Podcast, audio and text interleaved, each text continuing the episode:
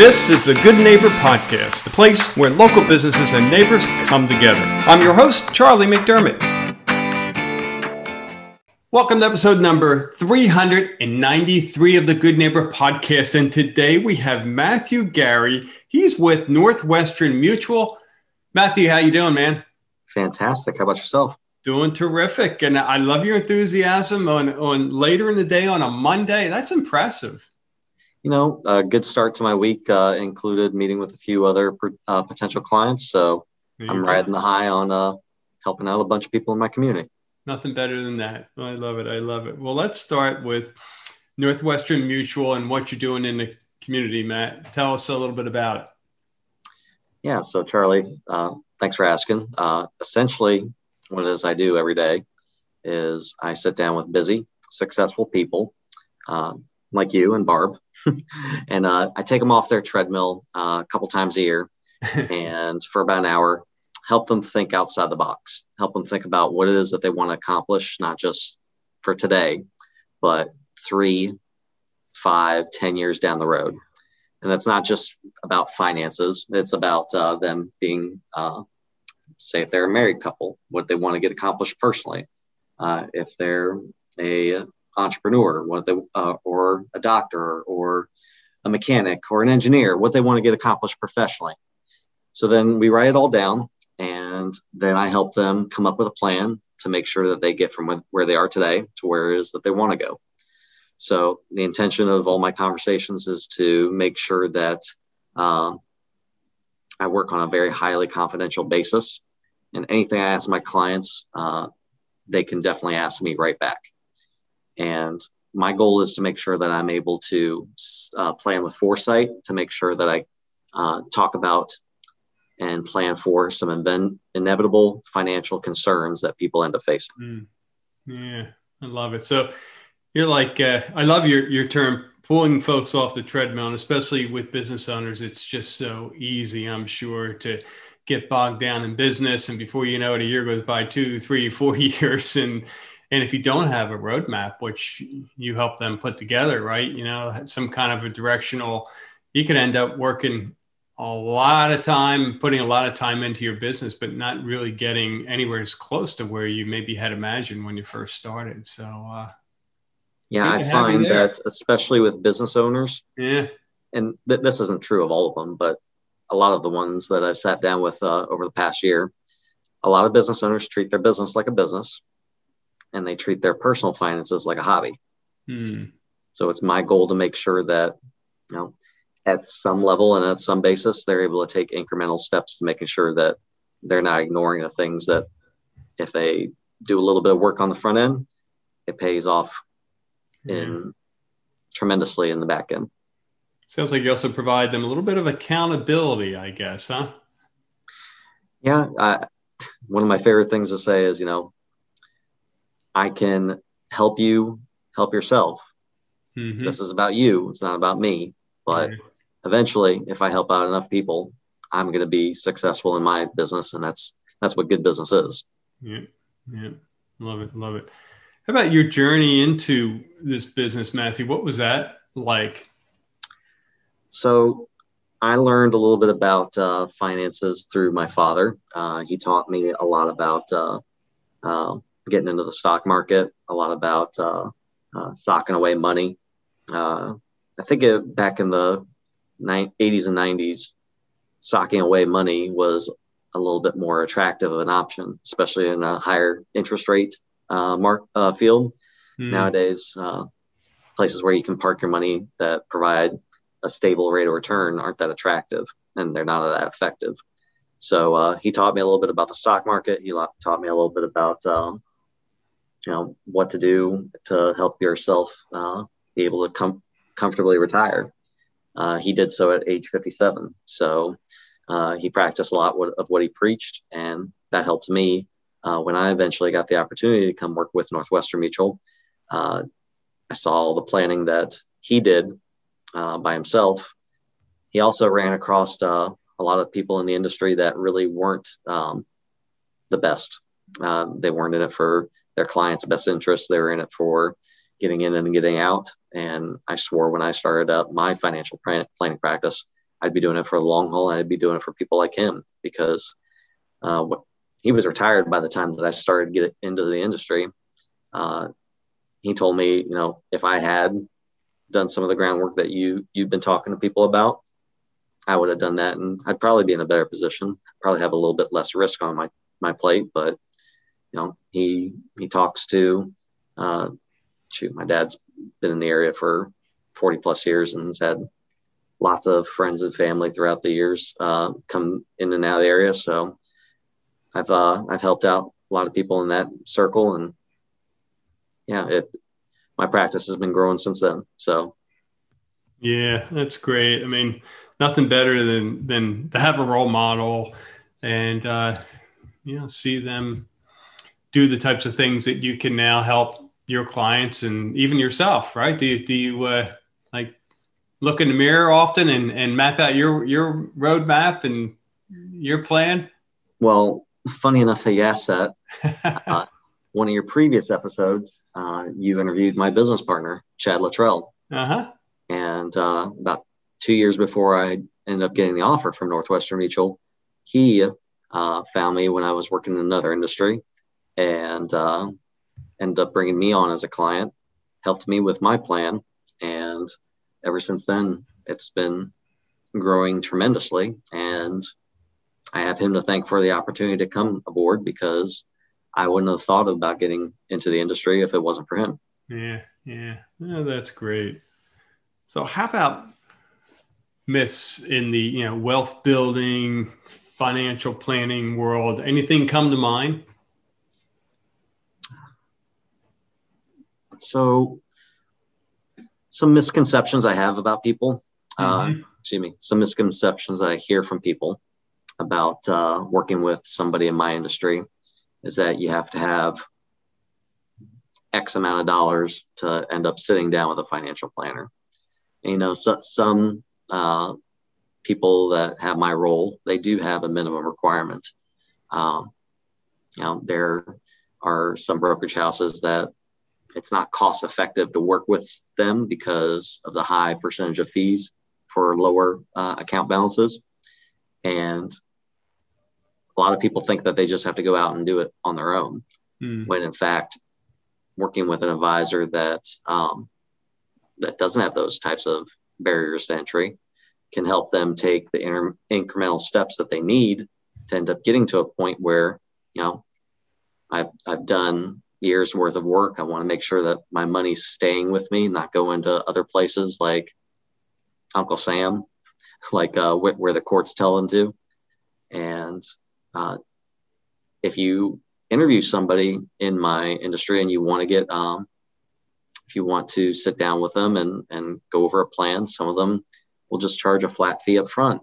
And that, that's appealing to a lot of people. Uh, the fact that they don't have uh, reoccurring costs and they can just go ahead and execute their plan on their own. Um, that that advisor will give them guidance up front, and every anytime that you want to sit down with them, yeah, their time is worth money. And just like how you would go to a lawyer or go to a doctor for a visit, you pay them a fee. So there, there's all sorts of different ways that you can work with a financial advisor, finding the right one that works with your best situation. Yeah, it'll, it'll take a little bit of research, just like anything, uh, buying a car, buying a house. But really, sitting down and working with a financial advisor next to a doctor probably be the longest term uh, business relationship that you end up having over the course of your working years. So it's incredibly important that, uh, especially during down markets, if you have somebody as a sounding board to talk to, is this a good time to sell?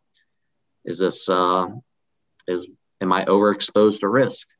Those types of things. Uh, uh, humans are not the best investors because we end up doing things based on emotion. Mm. And the further we can have some something or somebody helping us think logically through really is a math problem. Emotions don't solve math problems. Logic and reason do. So uh, having having somebody in your corner really does help that. Yeah, yeah, that's a really good point. I I can imagine uh, how emotions could get in the way and decisions are made based on emotions, and then you look back and say, what was I thinking? You know, to have someone like yourself who can just provide a sounding board, if nothing else, uh, and provide that clarity that is logical and not emotional. Yeah, exactly. And who's available too? I guess that's the other part, right? You want you want to work with someone who uh, is going to get back to you in in a reasonable amount of time, and and I'm, I'm not not sure how prevalent that is in in your world, but you know, just business in general. There are businesses who respond, and there are businesses that that don't. And you know, when it comes to emotions, and you need to talk to someone now, uh, response time is probably really important in your world, huh? Yeah, especially when we're dealing with people's financials. Yeah. You want to be able to go ahead and call up somebody and within 24 hours have a have an answer yeah. of what it is that you're if something do, doesn't go according to plan you need someone you need a team behind you that's going to go ahead and make sure that the plan that you had in place is being executed on yeah yeah good stuff how about mm-hmm. outside of the office what are you doing for fun well nowadays i've been uh, uh, the last year and a half or excuse me a year there hasn't been that much traveling but I do have a trip uh, planned to go out to uh, uh, Colorado and nice. Uh, go out hiking, go out uh, up on the mountains.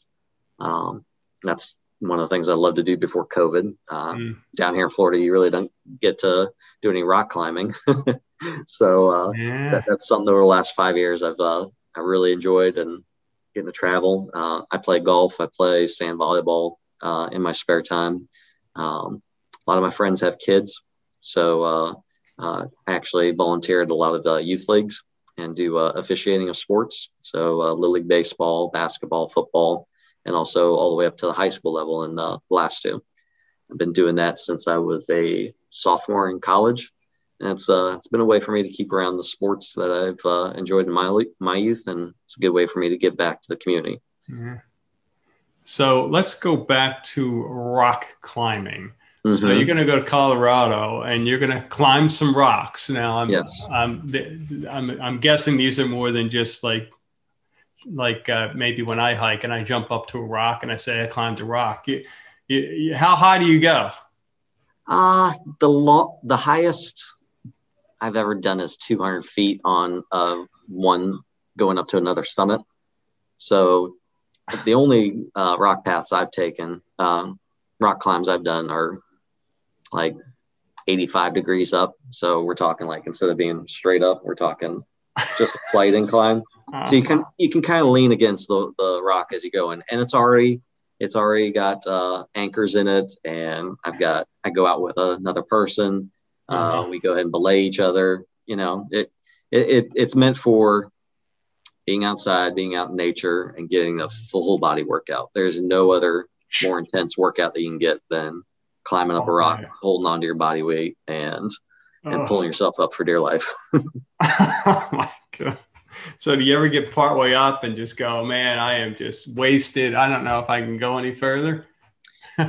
yes, uh, that happens a lot, but it's okay because you have a partner that's safely on the ground and they yeah. can and they're holding you by a system of pulleys that yeah uh, decrease your weight by half with each pulley. So oh, if you have two pulleys in place, then you're only a quarter of your weight. So somebody your same size is only holding you, let's say you weigh 200 pounds, they're only holding 50 pounds. So wow. they're able to lower you down safely. And, and that's the smart way to go about it. You make sure all your equipment's okay. You make, make sure you have a plan before you go out there. Hey, what happens if something goes wrong? Uh, we, mm-hmm. we know how to get you down safely. We know how to uh, climb backwards. We know we know how to retrace our steps and make sure that we get down. So we uh we come back off the mountain one piece. Very cool. Very cool. Yeah that's so interesting. So where are you going to go in colorado? Uh, we're going to go down to colorado springs hmm. uh, is where one of my friends lives. And then we're going to go out west. Um, he's the expert. I'm not it's his it's his home territory so i'm along for the ride and i told him i've got all my equipment i'll bring it out there with me let's go Nice, nice. Wow, that's exciting.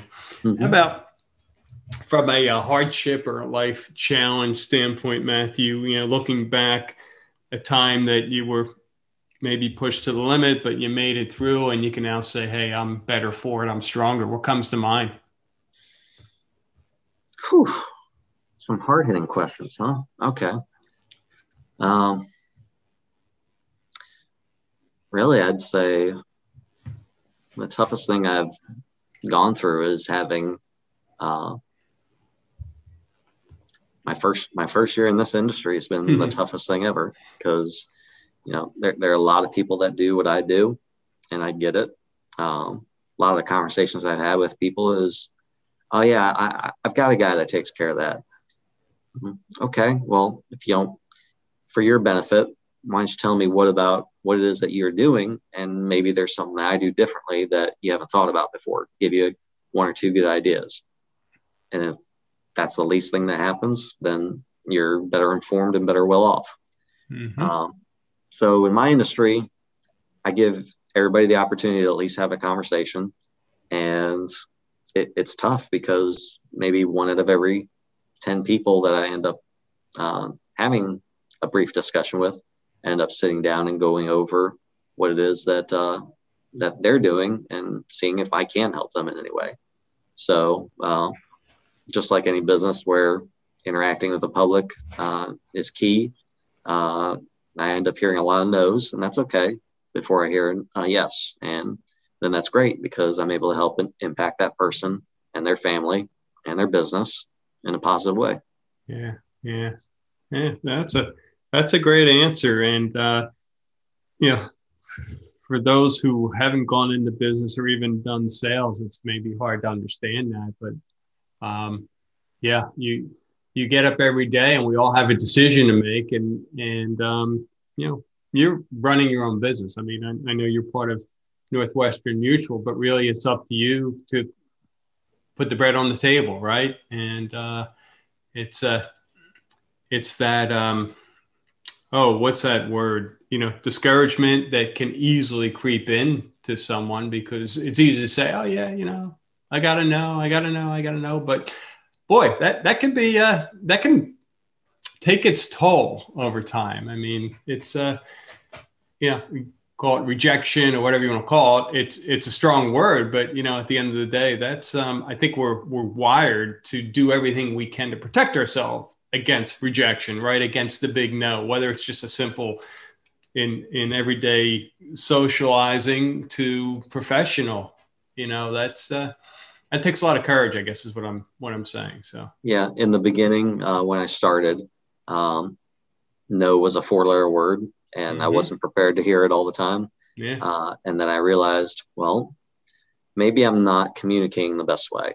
Uh, maybe that there's uh, something in what I'm talking about doesn't resonate with people. So had to go back to the drawing board, talk about uh, different uh, key topics that might be pertinent to the person I'm talking to either on the phone or in person. So, uh, in my industry, there's a lot of uh, self reflection uh, on how it is that you're talking to people, how it is that you're um, being relevant to what it is that they care to talk about, and educating my more, educating myself more and more to make sure that you know I can be an expert in different areas of planning that make sense and matter to people that I'm reaching out to and part of my community.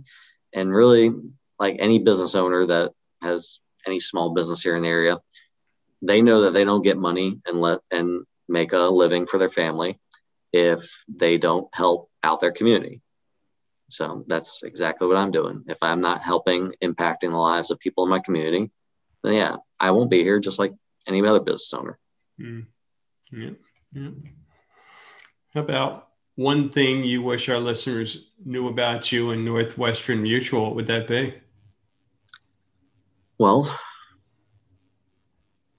I would say that the most important thing that I I do when I'm sitting down with anybody I'm working with is I make sure that they know that everything that I'm suggesting towards uh, to them uh, at the end of our meetings is that I'm making sure that no matter what happens in their world, if they live, if they pass away, if they become disabled, if the economy goes on its um, head and the stock market goes down 50% in one year, everything that I suggest to them, make sure that no matter what happens, them and their family are going to be okay. And that's really the the biggest message that I'm getting out to the public that if somebody wants to make sure that they're they've got a good offensive strategy and a good defensive strategy when it comes to their finances, let's sit down, let's talk. Yeah. Well, I know we have listeners who want to do just that, Matthew. So, what's the best way for them to get in touch with you? Yeah, uh, I can be reached uh, on my cell uh, at two, area code 239 777 1655. Uh, you can email me at Matthew, M A T T H E W, dot P as in Paul, dot Gary at N M dot com. Terrific. Well, Matthew, it's been a pleasure, and uh, we wish you the best going forward there. Charlie, I really appreciate the opportunity, and I love what you're doing with your podcast. Thank you for listening to the Good Neighbor Podcast. To nominate your favorite local business to be featured on the show, go to goodneighborpodcast.com. That's goodneighborpodcast.com or call us at 239 224 4105.